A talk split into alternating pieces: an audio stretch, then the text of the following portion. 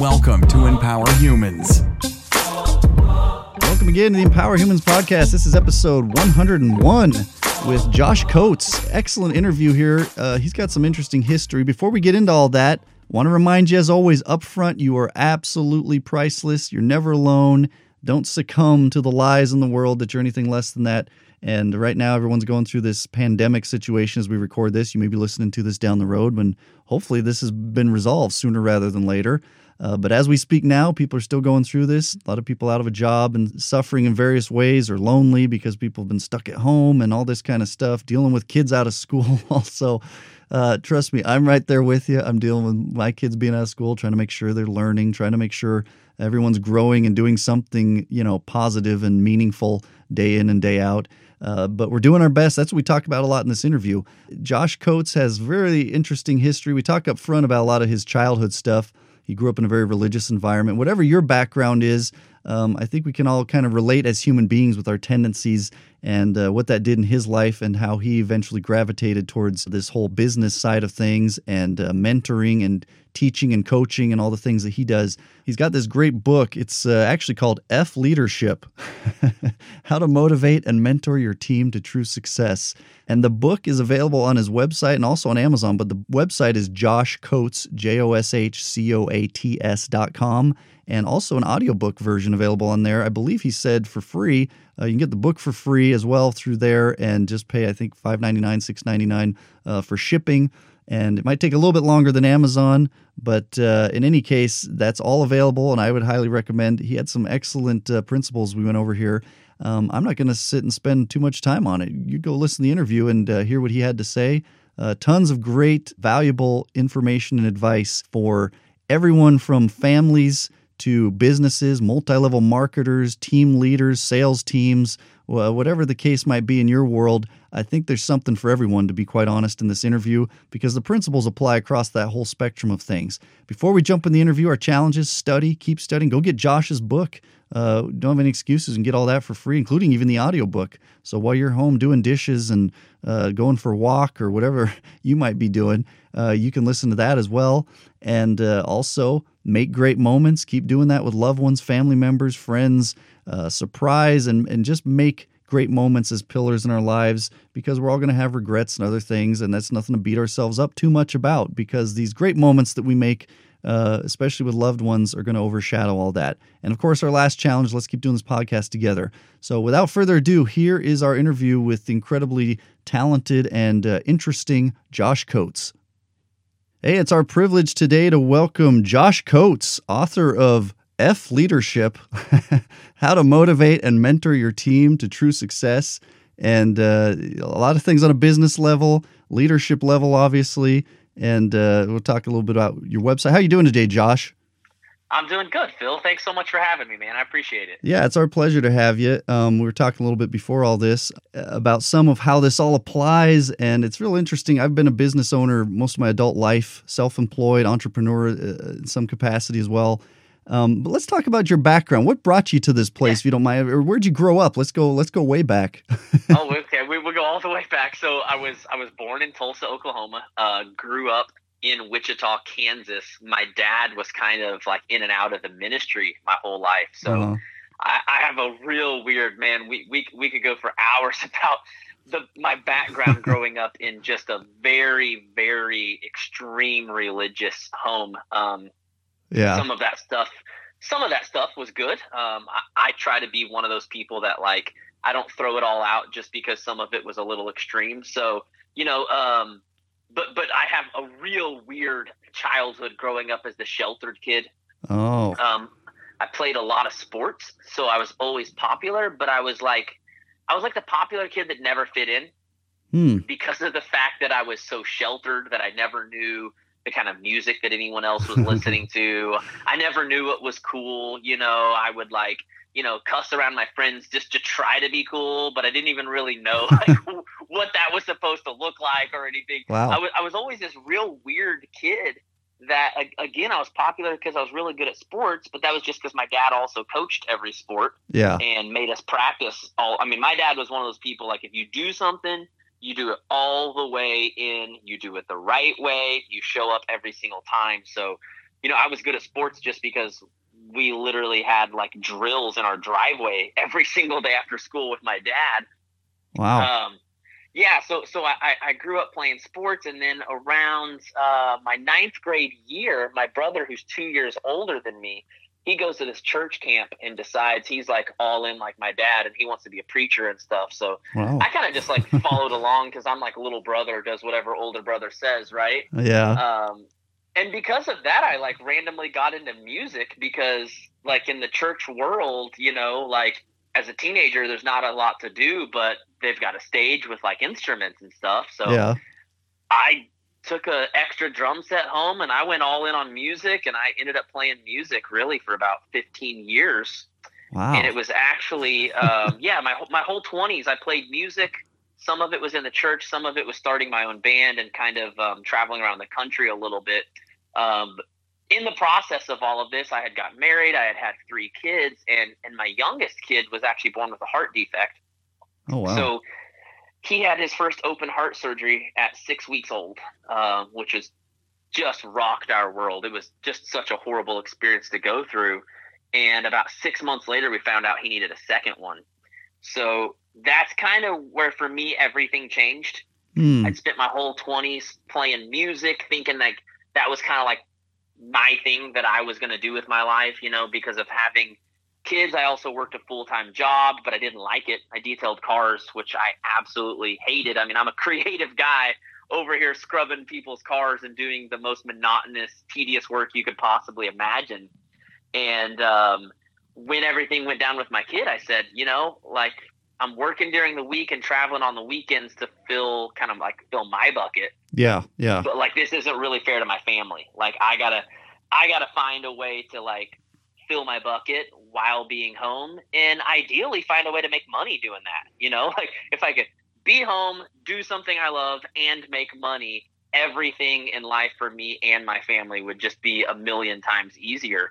So um, I didn't really know what to do. You know, I didn't want to go back to college. I was not really big into traditional education. It just was not my jam. I was I was always a smart kid, but but hated to actually study. like I, I, I could pass tests and get A's just because I was good at memorizing stuff, but man, I hated the classroom. So I actually just detailing cars. I was like, you know, I listen to eight hours of music every single day to keep myself motivated, like just to like keep working. What if I just listen to podcasts instead and see if I learn anything? Like, you know, who knows? Like maybe I'll just find something Yeah. that I like. Uh-huh. And so I just started listening to eight hours of podcasts a day, and and that alone will change your life. You know, like for for people listening to this podcast, you're like, you know, one of these episodes is like the thing that gets me through the day, makes me feel more excited, Right. happy, whatever. And I was doing that eight hours a day. Um, so I started my own podcast just for fun, just to kind of talk about what I was learning. And then I heard John Maxwell on a podcast, and he kind of caught my attention because growing up in such a extreme religious home, John Maxwell was probably the only secular author I'd ever heard of, just because he'd been a pastor for so many years. That he's kind of John Maxwell's done this cool thing where like the whole religious world follows him because of his faith background, but Yeah. the secular world still respects him because of his message. I mean, he just he crosses all barriers. Right, Um, right, So so I heard him on a podcast, and man, a- about a month later, I found out he had this certification program teaching on leadership, Yeah, yeah. life coaching, how to become a speaker. And I just I went all in on it. I signed up for it and I was like, this is the thing I'm gonna do with the rest of my life. I mean, I just had one of those weird gut feelings where I was like, this is what I'm supposed to do. So I went through the training and did everything they told me to do. Um, a lot of it wasn't really working for me as far as how to build the business. So I went on social media and just hustled it out my first couple of years to figure out what to do. And, you know, after a couple of years, I picked up enough momentum. I went full time and the rest is kind of just history. Uh, just Wow, me wow. playing on my computer, doing calls, running groups, and and essentially being a life coach and speaker for a living. Okay. Wow, a lot there. I could I could dig deep on about twelve different topics that you got into there. Um, wow, that's. I mean, now we've covered pretty much the whole kind of summarized history.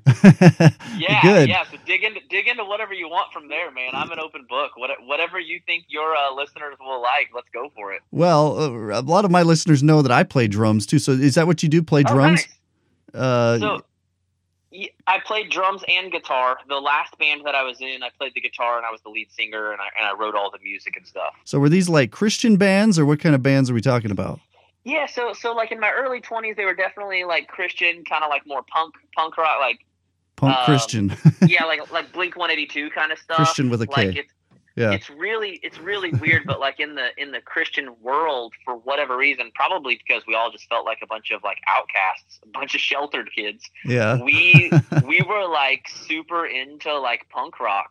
Yeah, and so there was like a lot of like christian punk bands. I mean mxpx is one of the most famous ones but there was a there's like a whole like radio station and a whole movement dedicated to just like christian punk rock yeah. and so I was like really into that.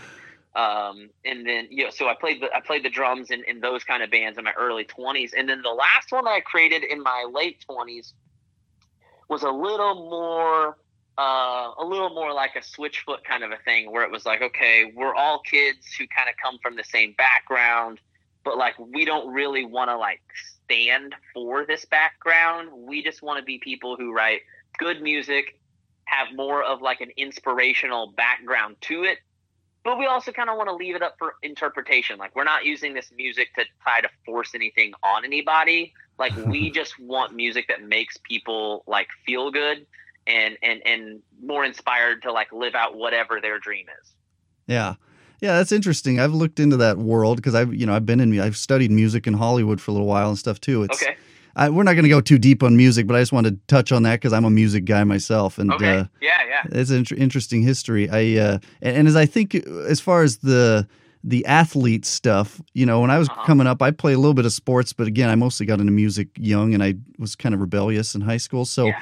uh, but I kind of like you, I was somewhat sheltered. I didn't drink, do drugs, all that kind of stuff. How was that for you? And we'll get into this other uh, these other Uh-huh. leadership areas and stuff shortly. Um, because i- in my experience, especially the quote unquote jock, you know, no offense, the jock guys that are playing Yep. sports, they're partying a lot, they're drinking a lot, they're doing all kinds of things. yeah So how did that play out for you? Because you say you try to fit in or you'd cuss just to just to kind of like go ahead. Yeah, I mean, so so it was kind of weird, you know. Like in, in in middle school, um, all the kids were smoking cigarettes, and I wanted to be cool, so like I started smoking cigarettes. But Jeez. we weren't old. We weren't old enough to Yeah. like have access to them regularly. So it's not like any of us got addicted. You know what I mean? We were like going out on a Saturday and like smoking like seven or eight cigarettes Mhm. um, that we like talked someone's older sister into buying for us.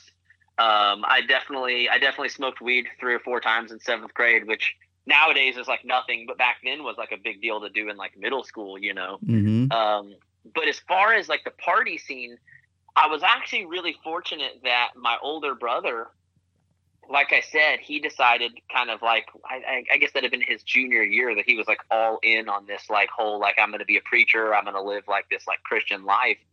And since I kind of just like went along with him, I was only 15 at the time. Mhm. So he he had partied his ass off. He had done all that stuff. You know what I mean? Like he was drinking every single weekend. Um, he was definitely with like all the girls, that kind of life. He did that whole thing, but I kind of was still too young to have like really got into that scene. Mhm. So I'm really fortunate because I feel like my brother, really, my brother's lucky to still be alive. Some of the stupid stuff he was doing, um, and and and I feel like I just kind of missed all of that. So that was you know good and bad. Uh, You know, some, sometimes I look back and I'm like, man, I I kind of missed out on being a teenager. I wish I wish I'd have had some of those memories. Maybe not as many as he had, but it would have been nice to have a couple stories to tell. You know. Hmm.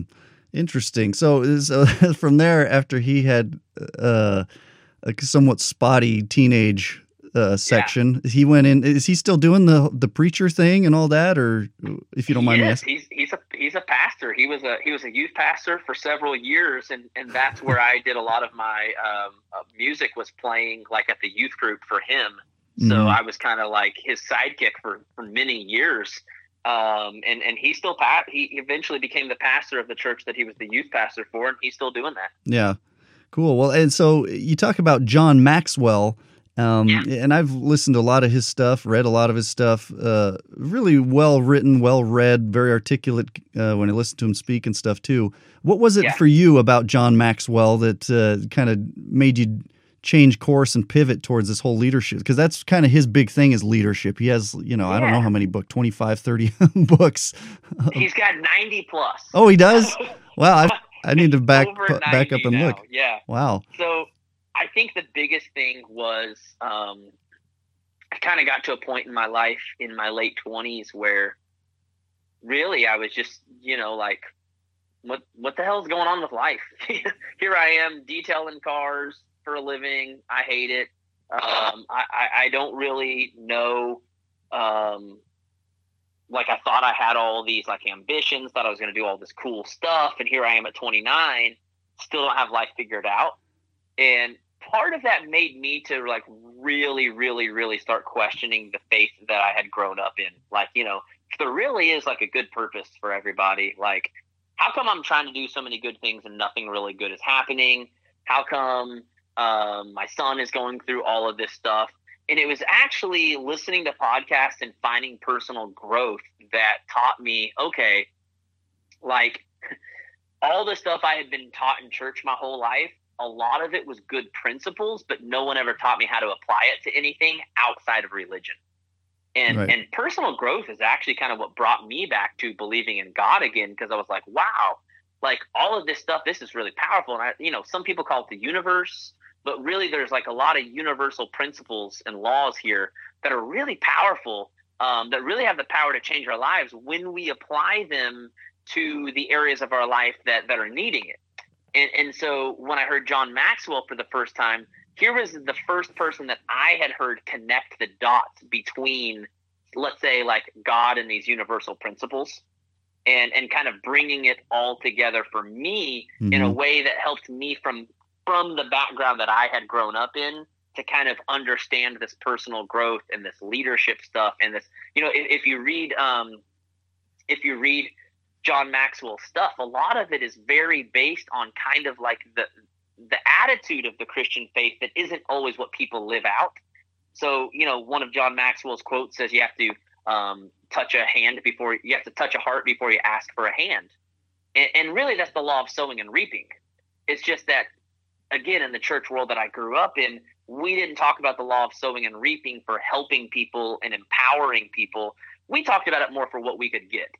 And Hmm. and and so like John Maxwell brought these incredible universal principles that had a lot of faith background and basis. Like in other words, it was, he, he was Switchfoot was kind of the band that I always loved because they found a way to make that crossover um, and be respected, you know, outside of the Christian world. And John Maxwell was kind of that crossover guy to me that said, okay, it's okay to trust this guy, but he also like brings it in a this this more of like secular way that anyone and everyone could get their hands on. And that's kind of like the that was the person I always wanted to be.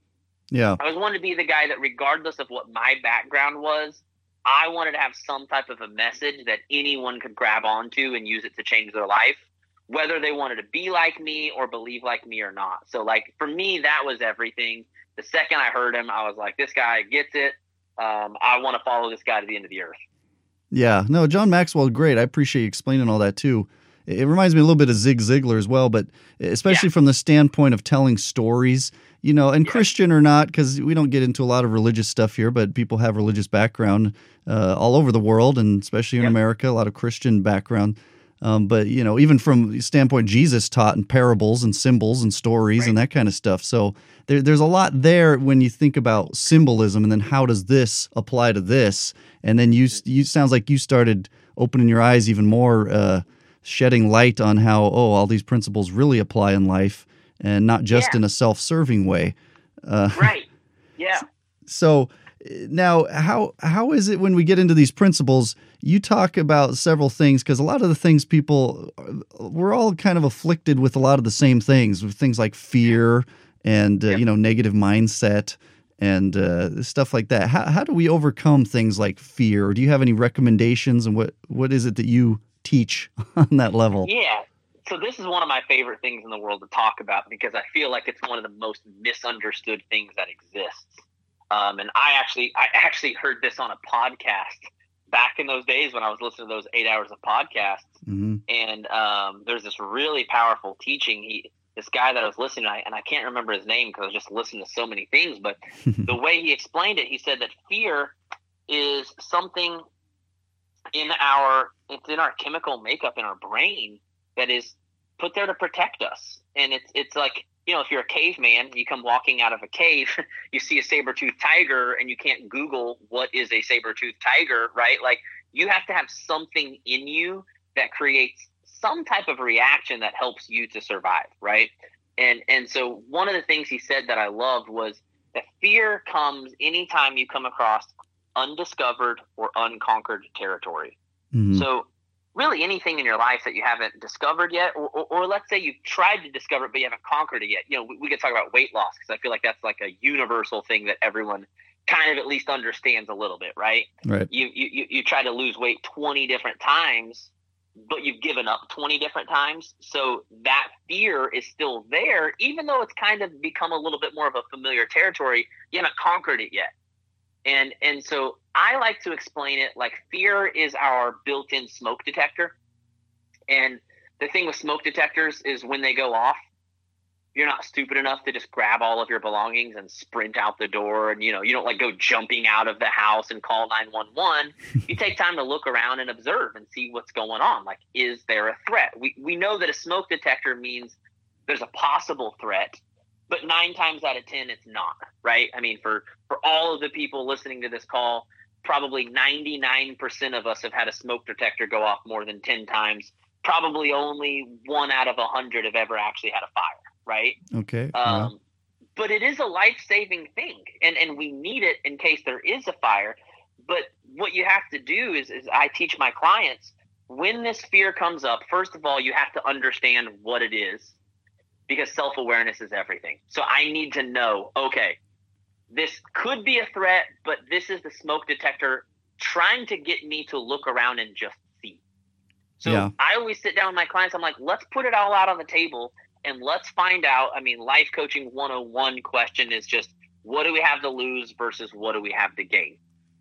And there's something magical about getting it all out of your head because as long as you're in your head it's all emotions um, and and we have these signals that are just flooding our entire body with emotions. And as long as that flooding is happening you can't think straight. Like there's no logic. In fact logic we we we take in data at the back of our head and we have emotions in the middle of our head that floods our whole body. And then logic is somewhere up at the very front.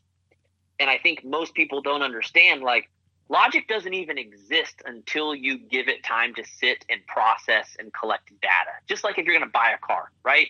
They don't want you to drive off the lot without taking the car with you because they know once you leave the emotions are gone and logic finally kicks in and you go you know what? We really don't want to pay an extra $500 a month right now when we have a car that runs just fine right? Yeah. but, but as, as long as you're in the car smelling the leather experiencing everything you don't think the only thing you have is emotion Yeah. right and and you become emotionally connected to it. And if they can get you to drive it home, then you're going to show your friends.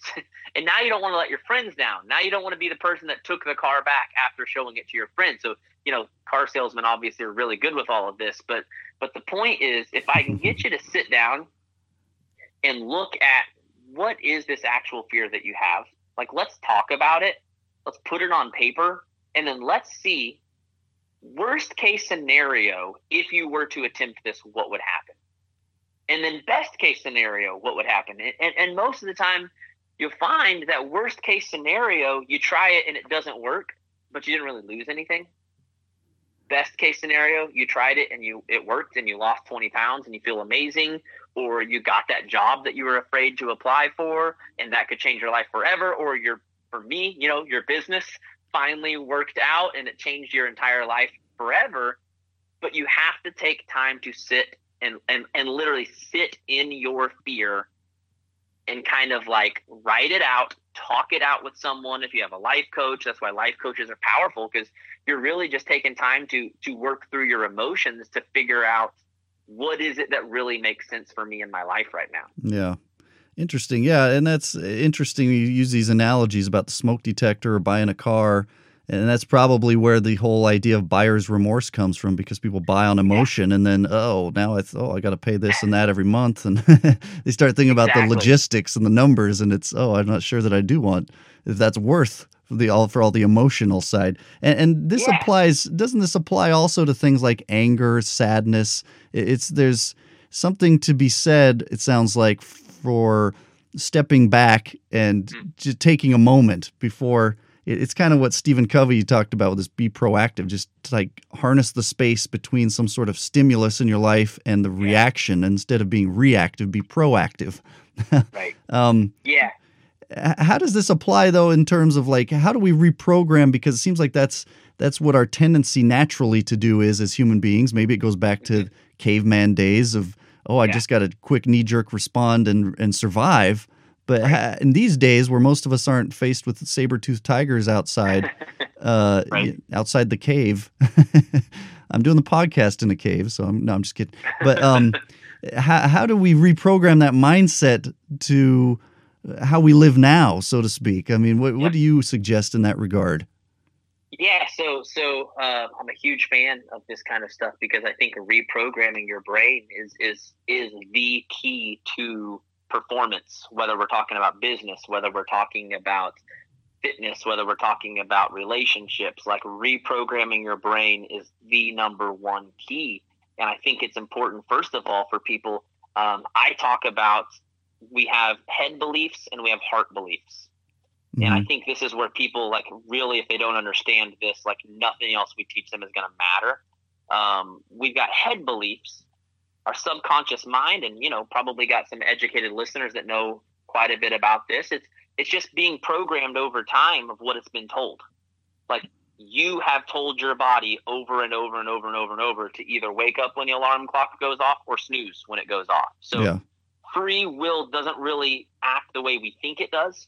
We think free will means in this moment I'm making a decision. That's not really completely true. Free will is really more of how many times in a row did I make the right or wrong decision that has now led me to the habit that I'm stuck with. yeah, Um, your current free will is what you have decided over time to become. Um, but that's not really the real you. And I think that this is why overcoming fear is so hard because if you don't understand heart beliefs, you tend to think that your emotions are the real you speaking. Um, just, to go back to kind of my story, in my 20s, one of the reasons I struggled so much in life and really in anything that I did because I was convinced that my emotions were some type of sign from God letting me know that I was doing the wrong thing. So when I was trying to do something new and all of these flood of emotions come and it's just so scary and it's just so hard, I would be like, well, there's no way that this could be such a strong feeling. If God is the strongest thing, if the feeling is this strong, that must be God. And in reality, what we're all kind of doing, regardless of your background and your story, we're all taking fear and using it to validate some type of excuse that we have for not wanting to move forward and feel that pain. So, some people Hmm. you'll hear in the entrepreneurial world will have this kind of parent guilt, mom guilt, dad guilt. Well, every time I pick up my computer, try to work my business, I feel guilty because my kids are over there playing and I'm supposed to be spending time with them. And the reality of it is, you probably spent time building your business instead of watching Netflix. You didn't give up time with your kids. yeah, Um, and, it, and if you did, you're just doing business wrong. And you just need to have better structured schedule, right? But but what it is is you're afraid of that pain, so you immediately look for something to connect it to that makes you feel better about not embracing the pain. And so, what I teach my clients to do is to just first of all, fear is a smoke detector, but it's also a prophecy of what could happen if you don't make some course corrections. And so, for instance, if, if, if you're afraid, um, right now we got a lot of people that are afraid that their businesses are going to struggle through a time like this. yeah, they are. And so it's like, okay, well, how did you get momentum the first time? Well, I showed up and I did the right activities. And, you know, I kept my mind sharp. I went through training, personal growth, all these different things. So, so if that's how you keep momentum, how do you think you, that's how you got momentum, how do you think you keep momentum? Well, to keep momentum, I probably keep showing up and doing the right things, keep my mind sharp. Okay, so what you're saying is what got you here are the same steps to keep you moving in that direction. And then what I help them to do is create what I call a because affirmation. And a because affirmation is essentially taking what your logic knows. If I do these actions, I'm creating a new prophecy for myself. So if I create, so my affirmation would say something like, because I keep showing up and doing the right actions, connecting with the right people, and learning the right things, my business will continue to grow. And that's really just a logical statement. And, and, and I think a lot of people go wrong with affirmations because I think a lot of people are trying to say things like, oh, I'm a rock star. I am amazing. I am successful. And none of that really triggers anything new. All it is is it's a fun new emotion. And you can't fight negative emotions with positive emotions. Positivity right. is not the opposite of negativity. Logic is the opposite because remember, this negativity is coming from these emotions. And the way we work through those emotions is to get to logic. So what I teach my clients to do is to literally come up with a affirmation that's based on logic, which is if I do X, you know, because cause and effect, because I do this, I get this. And now you have something grounded in some type of a logic to reprogram your brain around. And if you can do that one to two times a day over and over and over and over, I found that about 30 days later, I can have my brain reprogrammed to a new idea, which is no longer, I'm afraid my business is going to fail. Instead, it's because I show up and work every day, I know it continues to move forward. Yeah, interesting. But, but, it's this work that you have to put in. You know what I mean? And and that's that's the thing that everyone is I, I feel like is looking for how do I quickly fix this? And the thing is your brain, you've spent 20, 30, 40, 50 years programming it this way. It's going to take some time to reprogram it, mm-hmm. and that's the hardest part. Yeah. But you do have to take the time to reprogram it, or you're going to be stuck with what you currently have over and over and over. Yeah, yeah, you're right. I, I like what you're saying. The cause and effect is is like a bigger picture view of getting the things yeah. you want and maybe fixing right. problems that might be contributing to emotions that you don't like. Uh, yeah. So it, it, reminds me too of this quote. Tony Robbins, one of my favorite quotes that he said, which was that uh, what you link to pleasure and what you link to pain will determine your mm-hmm. destiny. And yeah. and so we kind of fall back on these emotional responses of well, this pain because you use the word pain, so that's kind yep. of what triggered this thought to me is yeah. uh, pain and pleasure are these things in life where people have these motivations of either seeking pleasure or avoiding pain, and uh, and and then you talk about uh, kind of just overcoming the limiting beliefs and the emotional part of it by uh, kind of proactively taking steps involving actions, not just yeah. not just pie in the sky cute affirmations, but real action based affirmations, and then the actions to back them up to right. to get what you yeah, want. Because at the end of the day, the goal was to get yourself to do something, right? Yeah, and, it always and I is. Think, and I think sometimes we're just trying too hard to change the feeling, but feeling good or feeling bad doesn't change what you get in life. You know, I mean, obviously it's better to feel good than it is to feel bad. But at the end of the day, we all have a result that we want, whether that's make more money at your job, be more successful at your business, be healthier, be have a better relationship. Like everything that we're seeking in life is really a specific result. So if all we're trying to do is change the emotions, we never got anything we really wanted other than a quick fix of feeling better.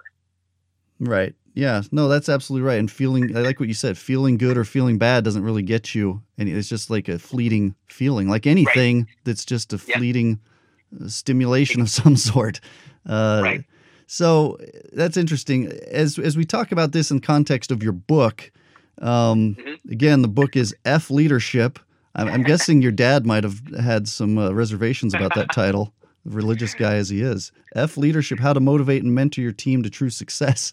Um, talk more about the book because we're we're delving in a little bit on some of these topics, but to have a whole book, it's it's uh, there's there's a lot of topics there. I would imagine that we could cover as yeah. far as. So so kind of the main idea of the book was this, you know, talking talking about these fears and these limiting beliefs. You know, um, I work with a lot of people in network marketing that are trying to build teams Mm-hmm, um, mm-hmm. I know that a lot of people listening to this are maybe building a team, maybe at your corporate job, or maybe you're building a team. Shoot, maybe you're maybe you're coaching your kids and you're trying to build a team, and and, and whatever it is. Kind of my thought is this: that there has been anytime something is taught on a lot, we kind of get these words that we start to attach ideas to that again are more emotional than logically based. So, for instance, I'll be on a one-on-one call with someone and I will hear this all the time. Josh, I I'm struggling, you know, like I'm not seeing the success that I want. My team isn't showing the way that I want. And and and I think it's just cuz I'm not good enough of a leader like i'm not good enough of a leader is the statement that really sparked this entire book hearing that statement over and over and over and over because what i realized people were doing is they were taking someone they had in their head usually someone that they were jealous of usually someone that had had incredible success and they were tying that person to the word leader and then when they didn't get the results they wanted, they're saying, "Well, I'm not like that person, so I can't have success." Hmm. And and and I work with a lot of people on social media because that's how I do my business. And so what happens is they start looking up to people that have a million followers, people that get, you know, thousands of likes on every single post, and they start to equate that with leadership. And and what I've realized is people are very confused between leadership and celebrity and people have kind of started mixing the two words like they're one and the same without realizing it. So, so what I would do on a one-on-one call is say, you know, how about this? I'm trying to help them find logic. What is your definition of leadership? And every single time, people would tell me, well, someone that's hardworking, someone that's disciplined, someone that leads from the front, someone that really cares about people. I'm like, okay, so tell me which one of those things you're lacking and they would stop and think about it for a second and realize they do all of those things, but they don't think they're good enough of a leader because maybe they're not as outgoing as the people they looked up to. Maybe they don't have a large following. Maybe they're, you know, not featured on podcasts. And so they've taken the word leadership and they put a picture on it that doesn't really, it, it doesn't fit the word. And so the whole point of this F leadership was like, let's F like F leadership is let's get rid of all of the extra things that we have tried as a society to put on the word that were more about being a celebrity than it was being a leader and let's get back to the basics of what leadership really is which is being someone that people want to follow because because you trust them not because you use fancy words and know how to coerce people yeah. you know these days there's like all of the sales training in the world um, that if you really look into it, a lot of it's manipulation. And it's like, when did leadership become manipulating people? It was supposed to be about helping people, about empowering people. One of the reasons I fell in love with life coaching was because the whole idea behind life coaching is I'm going to help you find your path and create the steps it takes to walk your path. And I have no strings attached to the outcome um, for me, that's why I fell in love with life coaching because I grew up in this religious world where it was, we want to help you find the path as long as it looks like the path we had in mind for you, right? So, yeah, so yeah. life coaching is like, we want to help you get wherever you want to go and you get to decide what that looks like. Yeah. And so that's kind of what this book is about. It's about just getting back to the basics of like, leadership is truly caring about people enough to work hard on yourself first and then to just come up with simple strategies for motivating and mentoring people that help them to get what they want, not necessarily um, trying to manipulate everyone to getting what you want. And then, and then also because for five years I've been, well, six years I've been doing this, five years full time. Um, just some of the systems and strategies that I have found that help create a more performance based culture. Yeah. I think that within this word servant leadership, um, we have this whole movement, and anytime there's a movement, it gets taken out of context into the extreme. And sometimes servant leadership gets turned into I'm giving up my life and my happiness and my freedom to essentially serve everyone else and and I'm running myself into the ground and I have nothing left for my own family and trying to get away from that to create some good solid boundaries for people to be like okay this is when I work my business but this is when I have my family. So, you know, a lot of things in this book is just me being a one-on-one mentor for the last six years, hearing all the different things that people say over and over and over and over and over that they struggle with, and then taking those solutions and putting it into text. Yeah. Thanks for sharing that. It sounds like a lot of the principles are pretty universal across because, like you yeah. talk about, even teaching kids or having a sales team or whatever the case might be, it's the yep. same kind of leadership principles. Uh, but also, one of the things you said was uh, it sounded to me there's a real important aspect to be yourself, not try to be. You talk about these people yeah. on social media. Oh, I'm looking up to this or that person, and I'm not that. Uh, we may have some of those characteristics and some not have, but uh, to be you, but also kind of within the confines of leadership principles, but not feel like you need to be something other than you, which is a very freeing thing. I mean, yes, we need to grow and develop, but be who we are and what makes us yeah. tick and all that, and then motivate others. And I noticed in the title of your book, uh, you you have the word motivate and mentor. Um, uh-huh. So h- how exactly do you do that with, when it comes to a, a team, and, and, that may apply also to a family? You know, having kids. How do we do that as as yeah, people? So- so so let me kind of give you my definitions of the two words because I think a lot of people mix them up. And, and in my book, what I try to do is really distinguish between the two different things. Okay. Um, so motivate is something that I do in, in, in my book. I say you got to motivate with no strings attached. So so motivating is when I'm showing up, um, especially in a team culture or let's say a business culture. Let's say you're a CEO with you know a couple hundred people in your company, and maybe you have ten or fifteen direct reports, but then there's a hundred other people. They're not your direct reports, but you're responsible for them, right? Yeah. So so motivating is the tools that I create for the masses that I am not personally connected to the outcome. In other words, it's more about creating a culture. So, for instance, um, let, us take sports. I love to give sports analogies. I hope you're okay with sports sure. analogies. Yeah, great. okay, so so you, you take a football coach, and he's the head coach, but then you've also got um, you've also got the offensive coordinator, the defensive coordinator. Within the offense, you've got quarterbacks coach, running backs coach, wide receivers coach, line coach. In other words, lots of coaches, yeah. right? But you've got one guy at the top, and it is not his job to mentor every individual on the team. That would be almost impossible. It's more of his job to motivate the entire team while mentoring the few people that he has the greatest responsibility to. And what I find is people have, again, because of servant leadership, we think we got to mentor everybody. Like everybody has to get some of our time and some of our energy, or we didn't do our job. And really, if you can separate it in two different things, I'm going to motivate the masses, meaning, you know what? Before uh, the season starts, I'm going to get up in front of the whole team. I'm going to give a good pep talk.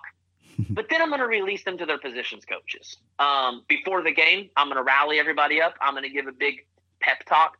Like, I'm going to create the environment that um, creates energy, demands performance, and shows people that we're here to get something done but I'm going to have kind of my hands off of how much each person receives that because I can't control the outcome of every single individual. What I can do is I can mentor my top performers to make sure that the people I'm most invested in, in other words, it's kind of like a business investment, right? Like mm-hmm. if I invest in a hundred different companies, I'm not going to check the stock on all 100 companies every single day, but I've got four or five that are like my go getters, and I'm going to check them like every single day, right? Um, and, and, so it's kind of like motivating and mentoring is looking at your team a little more like a business. I, I feel like we've gotten a little bit away from that. Like it's the culture is becoming too friendly, too happy, too hey, anyone and everyone that does anything gets a gets a smiley face, gets a star, gets this and it's like at some point that does not necessarily create a performance culture. It creates a buddy culture. Mm. And, and and what I found, especially in network marketing, is everyone is trying so hard to keep everyone happy that no one actually demands performance. And um, one of my favorite leadership quotes is from from Jocko, a book called Extreme Ownership, where he says that it's not the standards that you preach; it's the standards you uphold. And so part of this motivate and mentor thing is understanding when am I in my motivating lane, meaning I'm just here to rally everybody up, get everybody excited, and when am I in my mentor lane, meaning I'm going to hand select some specific people that are my top performers, and I'm going to give them the best of my time. Because usually what happens is the best people don't ask for your time, and so you never give it to them. The worst people always ask for your time because they're struggling, they need help. One of the reasons they're struggling a lot of times because they're not doing their job. And the worst people will ask for your time over and over and over and over. And if you're not careful, you'll end up spending all of your time trying to help the struggling people, or as I call it in my book, trying to be a people savior, instead of actually locking arms with the high performers. So, like the head coach, you know, Bill Belichick before he before they traded Tom Brady, who's the player you spend see him spending the most time with?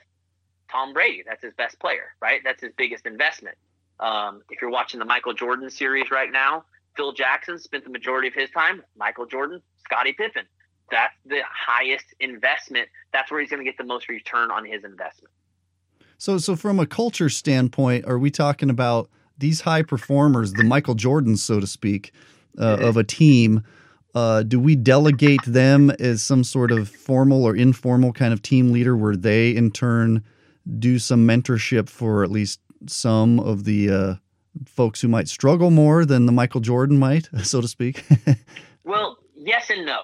Okay, so so the, the way I the way I teach is yes, we want to raise up other people to be leaders and lead other people. Yes, but we also just need to we need to have some set standards for a team. Okay, so it's like just to give you the easiest example for me because I work with a lot of network marketing people, you got one girl that's recruited 100 people to her team. And she's going to say, okay, the standard is I want everyone to make five sales per month. That's what everyone's minimum goal should be. And I'm going to have these big team calls where everyone's invited. And I'm going to give all of you the same tools and the same resources and the same opportunities to succeed. However, if you don't use those tools, if you don't use those resources and you don't show yourself that you're willing to show up and do the work, you're not going to get my personal time. So if we wanted to go to sports, I mean, this would be like who's going to be my starting lineup and who's going to sit on the bench. For for the the whole team is going to get Phil Jackson. They're going to get his playbook. The whole team is going to get access to his teaching during practice. But some of them, um, like Michael Jordan, are going to show up even after practice and spend some extra time working. Um, some of them, like Steve Kerr, are going to get punched in the face because they weren't showing up for practice the way they were supposed to.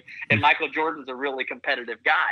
So, you know, obviously this environment looks a little bit different in different places. Um, but essentially, over time, yes, the multiplication, which is the last part of my book, is getting your top performers to get involved in the leadership wagon with you so that you have more people doing being an extension of you to more people. Yeah, interesting. It sounds like setting a culture is kind of uh, you know setting kind of standards to meet. Yeah. But not to necessarily breathing down everybody's neck over, hey, did you do your five sale every day or whatever the you know performance measure is, uh, but kind of creating a, a culture with example and it's uh, to me it sounds like and from my experience in life and teams and various things I've been a part of there there's something to be said with some sort of praise, but there's also a threshold where there's too much of a praise culture. Yeah. Like you talk about the buddy culture where there's too many yeah. trophies and hey, pat on the back stuff. Where sometimes, you know, sorry to burst anyone's bubble, but sometimes that can be detrimental where it's where people are after the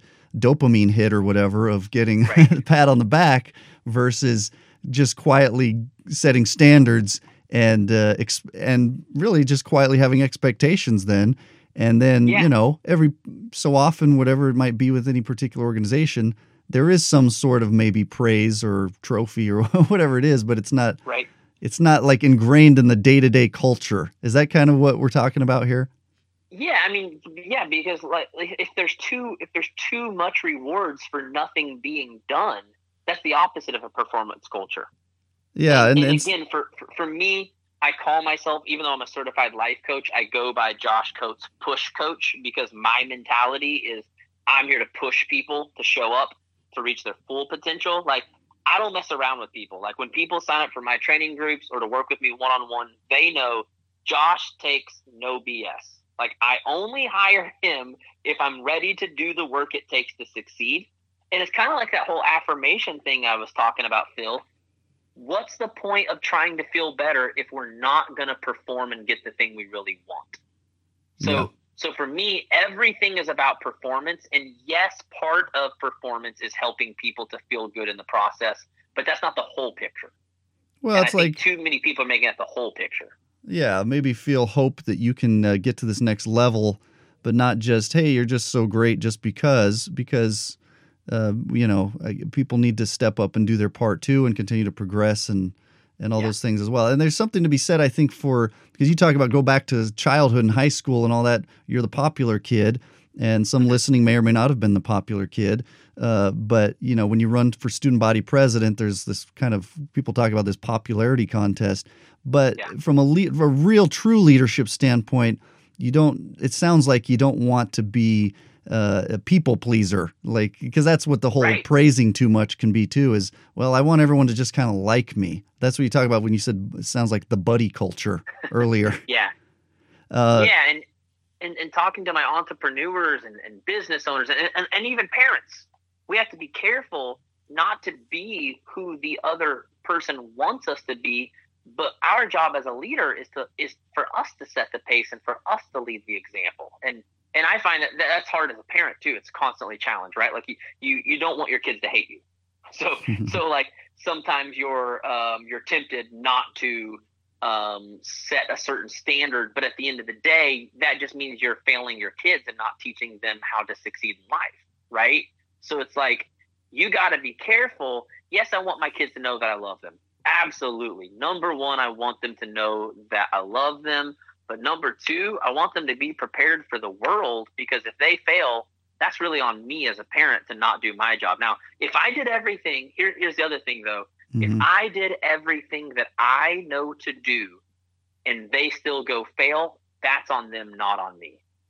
And and so as a leader, if I do what I know I'm supposed to do and they still fail, I got to be really careful not to take responsibility for other people's failures when I did the thing I said I was going to do. Yeah, that's that's- interesting. to me that's a huge part of it because with leaders and teams it's like well my team isn't doing good. That must be my fault. And, and i tell, try to tell my girls i'm like hey listen to me for a second. Since when is it your fault that they don't keep their commitments? That's not on you. Like that's on them okay? You keep showing up and doing the thing you're supposed to do. And let's trust that in time enough people will catch on to that that you'll have some leaders with you that are willing to do it the way you want to do it instead of settling for having some really good buddies right now, but nobody's getting anything done. Yeah, it sounds like it's kind of tough to uh, to distinguish. uh, Like it takes a conscious effort from what you're talking about because you talked early on about these different areas in us about emotion and intellectual logic and things like that. Where if we're taking the proper time to not just make decisions emotionally or even just logically, that there that there's a balance going on, uh, Yeah. that, then there can be success there. And and from a parent or true invested leadership standpoint, uh, it, it seems like it'd be tough because I've got two boys myself, eight and ten at the moment, Uh-huh. and Yeah. uh, as they grow up, again, we're talking about teams in all kinds of ways, from from uh, MLM marketing to families to just sales teams and business and stuff. But as a parent, it's like you're way more emotionally involved with your kids, and if they I guess we don't want to necessarily operate from a place of fear, whether it's in a family or in a business. Like, oh, what if we don't do this and kind of Yeah. overanalyze? Or what if my kid turns out to be the drug addict or something? Uh, right. Because some people's kids will. I mean, that's the world we're in. Yeah. But it's it's doing all that we can to steer things the right direction, realizing and accepting that people have their you know free will and Right, decision making right. capacities too. Right. And and if I could just speak on that for a second, I, I think the big key to that is just sitting down with yourself um, and just asking, what are two or three, at the most four, specific things that I want to do on a daily basis? Again, going to that because affirmation, because I do this, I get this result. What are what are two to four things that I want to do that I believe I should do on a daily basis to help the people in my life get where they need to go. So so for my kids, they come home, and I have a list of affirmations that I want them to do. And then they have a couple chores that they have to do. And then they have 30 minutes of basically some type of physical activity time that they have to do. After that, they can play Fortnite all night if they want. They can go out and skateboard. Like, in other words, like because I set the bar by just deciding, okay, these are the three things I feel like I need to do on a daily basis to help teach them some type of regular routine of responsibility. And if they can do that, then it's okay to go have fun. Um, but what I found as a parent, when I don't have that system put in place, I find myself emotional all night long trying to make up for the parenting that I haven't done in advance. And, and yeah. that's what you're talking about earlier with Stephen Covey, the, the proactive instead of reactive. When I'm not proactive about specific habits, I'm reactive to for instance, they leave a mess and I get mad and I yell, Why aren't you guys more responsible? Why don't you care more about the house? In reality, I'm mad at myself because I haven't taught them responsibility. I'm not mad at them. But if I can flip the switches and I can come up, and this is kind of what my book teaches is here's some, I give very specific, here's some specific ways to motivate your team. Trust the system, stick to it, don't try to change it too much. Here's some specific ways to mentor your top performers stick with it. Don't try to change it too much because as long as I've got a habit and a routine, then I can put my trust in that habit and routine and I can let the compound effect do its job, which is to over time have the snowballing effect of giving you positive results instead of sitting around being frustrated that I'm not getting results. Yeah, that makes a lot of sense. Uh, and, and, I think I think the whole parenting thing. Some people may or may not be parents out there, but I think there's yeah. a solid analogy there when it comes to a team. Uh, only because you're, you're, trying to raise and teach uh, people, you know, and hopefully in people that you love and care about because they're your children to become something more and progress on a path. Uh, but it reminds me of all these books on parenting about scream free parenting and parenting with love and logic. It's the same kind of principles where you're showing kids to make decisions for themselves and and accepting the consequences where you one of the things in scream free parenting is you let the consequences do the screaming whether it's good or bad yeah. you made your yeah. bed and you did this so you have these privileges or you didn't and so you don't have these other privileges like you talk about after they've done these things that they need to do uh, yeah. that then they can play fortnite or whatever so right uh, interesting principles. It's uh, boy, there's a lot of, de- and I'm kind of like you. I like symbols and analogies and parables and stuff. yeah, totally. Yeah, and it helps, it, it helps it stick a little bit more. Well, yeah, it's something we can relate to visually and, and stuff as well. Uh, symbolize in our minds. I I think about our time right now with this whole uh, pandemic situation. Do you have any insight as it concerns this particular aspect right now, this uh, you know dilemma that people are going through. There's a lot of words we could use to describe it. It's uh, one yeah. of the main words I've heard is unprecedented. Uh, people yeah. are, and there's a lot of things that are being affected. People's emotional and mental health, uh, also right. people financial health and and job security and stuff, to say the least. Yeah. Over, over 20 million people filed for unemployment in a month. Um, yeah. What, what do you have to say on that topic, or any words of encouragement out there for for people going through yeah, this? Well, if if you don't mind, I'd like to speak to people personally, and then I'd like to like give a little bit of advice to my entrepreneurs, if that's okay. Is that all right? Yeah, please. So so on a personal level, um, I think it goes back to the same as the parenting thing, because I give my kids a couple specific routines to do every single day they get to go do whatever they want. So, so my advice to you is personally do the same thing for yourself. Don't get too crazy. You know, some people right now are like, "Hey, we've got all this time off." You know, a, a lot of people in my industry are like, "Spend 30 hours every single day writing your next book, or spend 30 hours a day um, creating your next business." And it's like that's not realistic. Nobody's going to do that, right? But like think about three or four things that you want to do as a daily routine that do keep you growing in some type of a way. Yeah. Um, I personally believe that if you're not growing, you're dying. And, and and I also believe that a lot of reason for frustrations in life, you know, if I, I look back to my 20s, one of the reasons I was so frustrated and unhappy is because I didn't have anything daily that I was working toward. I needed music to be an outlet to keep me happy because at the end of the day, I wasn't invested in any type of personal growth. Um, moving your body for 30 minutes every single day will change your life. I I am very big into my fitness routine. You don't have to lift a bunch of heavy weights like I do. Whether you want to download some video on the internet or, or just go walk around your neighborhood for 30 minutes, however you want to do it, I do think that it's very important to move your body. Um, there's a lot of scientific research behind why that actually makes you happier. Um, yeah. Other than that, again, a couple things daily that you're going to do to make yourself feel proud. Um, I think that going back to the logic and emotion thing, a lot of people are trying to be happy. Mm-hmm. And I think for me personally, something that's more powerful than being happy is being proud because being happy is something that comes and goes. You know, one TV show could take me down a rabbit trail of happy, sad, angry, mad. but really, I want to go to bed every single day personally and be proud of myself. I think a word very similar to proud is fulfilled. I want to know that I served my purpose. And so just ask yourself, what's two or three things? And maybe maybe fitness is one for you. Maybe it's not. Maybe if you want to read a book every single day. Um, maybe it's that you want to, if you're in a relationship, have a meaningful 30 minute conversation at dinner instead of having the TV on during dinner. But just yeah. two or three things. And other than that, if you want to binge watch Netflix for two or three hours, that's fine. Like I, I, I don't personally, as a, as a business coach, as a life coach, as someone who is an author, I don't have any problem with you watching two or three hours of mm-hmm. Netflix if you've done something to make yourself proud first. But get that knocked out, whether it's first thing in the morning or first thing when your business hours are done, depending on what your day looks like. Yeah. Um, yeah.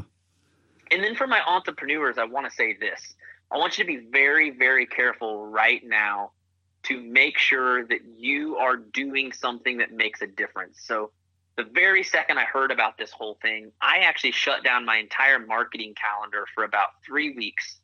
And it was actually an idea I got from a friend who was doing something similar. And I put on something called the Summit of Hope. And I just messaged everyone that I knew in my industry and said, Would you be willing to come on for 30 minutes, speak on a call to just help keep people inspired during this hard season? We'll donate all the money to charity. And, and so in about seven days, we had 20 speakers.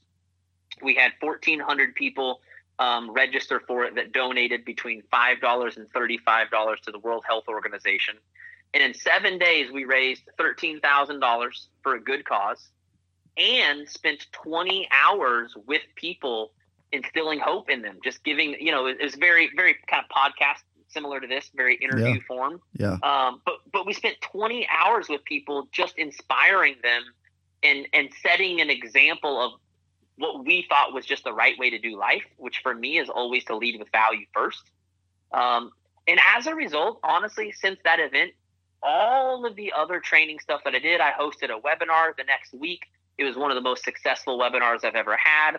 I'm getting messages from people every single day. Hey, Josh, what kind of groups do you have going on right now? I really need some help. And because I set the standard up front of, hey, I'm the guy that's here to love on you and help you chase your dreams, whether you want to pay me or not, like I'm going to be that guy. I think when you set that up front, everything else will kind of take care of itself. Yeah, I think sometimes we have a pandemic like this, and we're like, oh my God, I got to sell to everybody. And that's not really how sales ever worked. Sales never worked by deciding to sell to everyone. Sales always worked because if you did it right, you cared enough about people's needs that you wanted to take care of them.